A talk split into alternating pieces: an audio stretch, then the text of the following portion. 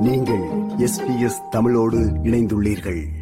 ஏறக்குறைய நான்கு ஆண்டுகளாக தங்குமிட விலைகள் தொடர்பாக பல்லாயிரக்கணக்கான ஆஸ்திரேலிய வாடிக்கையாளர்களை தவறாக வழிநடத்திய குற்றச்சாட்டில் ஏஆர்பிஎன்பிக்கு பதினைந்து மில்லியன் டாலர்கள் அபராதம் விதிக்கப்பட்டுள்ளது.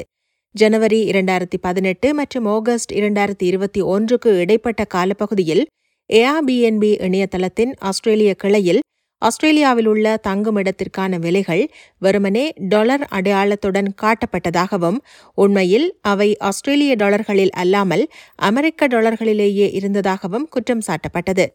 அந்த காலப்பகுதியில் ஆஸ்திரேலிய டாலரின் மதிப்பு சுமார் எழுபத்தி இரண்டு அமெரிக்க சதங்களாக காணப்பட்ட சூழலில் உதாரணமாக தங்குமிடம் ஒன்றினை முன்பதிவு செய்வதற்கு ஐநூறு டாலர்கள் செலுத்துவதாக நினைத்த ஒரு வாடிக்கையாளர் நாணய மாற்று விகிதத்தின் அடிப்படையில் கிட்டத்தட்ட எழுநூறு டாலர்களை செலுத்த நேரிட்டது.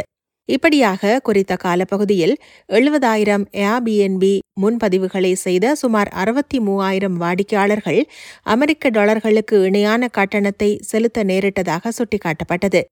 எனினும் முன்பதிவு செயன்முறையின் இறுதி கட்டத்தில் யுஎஸ்டி என்ற சுருக்கம் சிறிய எழுத்துருவில் எழுதப்பட்டதால் வாடிக்கையாளர்கள் அமெரிக்க டாலர்களில் கட்டணம் செலுத்த ஒப்புக்கொண்டிருந்ததாக ஏபிஎன்பி வாதிட்டது.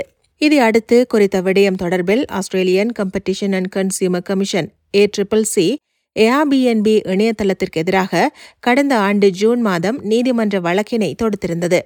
பல மாதங்களாக இடம்பெற்ற வழக்கு விசாரணையின் முடிவில் தீர்ப்பு வழங்கியுள்ள பெடரல் நீதிமன்றம் ஏஆர்பிஎன்பி இணையதளம் பதினைந்து மில்லியன் டாலர்களை அபராதமாக செலுத்த வேண்டுமென உத்தரவிட்டது. அதே நேரம் பாதிக்கப்பட்ட வாடிக்கையாளர்களுக்கு பதினைந்து மில்லியன் டாலர்கள் வரை இழப்பீடு வழங்கவும் ஏஆர்பிஎன்பி ஒப்புக்கொண்டுள்ளது. மேலும் வாடிக்கையாளர்களை தவறாக வழிநடத்தியதற்காக அவர்களிடம் மன்னிப்பு கோருவதாகவும் ஏர்பிஎன்பி தெரிவித்துள்ளது. விருப்பம் பகிர்வு கருத்து பதிவு. லைக் ஷேர் காமெண்ட் எஸ்பிஎஸ் தமிழின் ஃபேஸ்புக்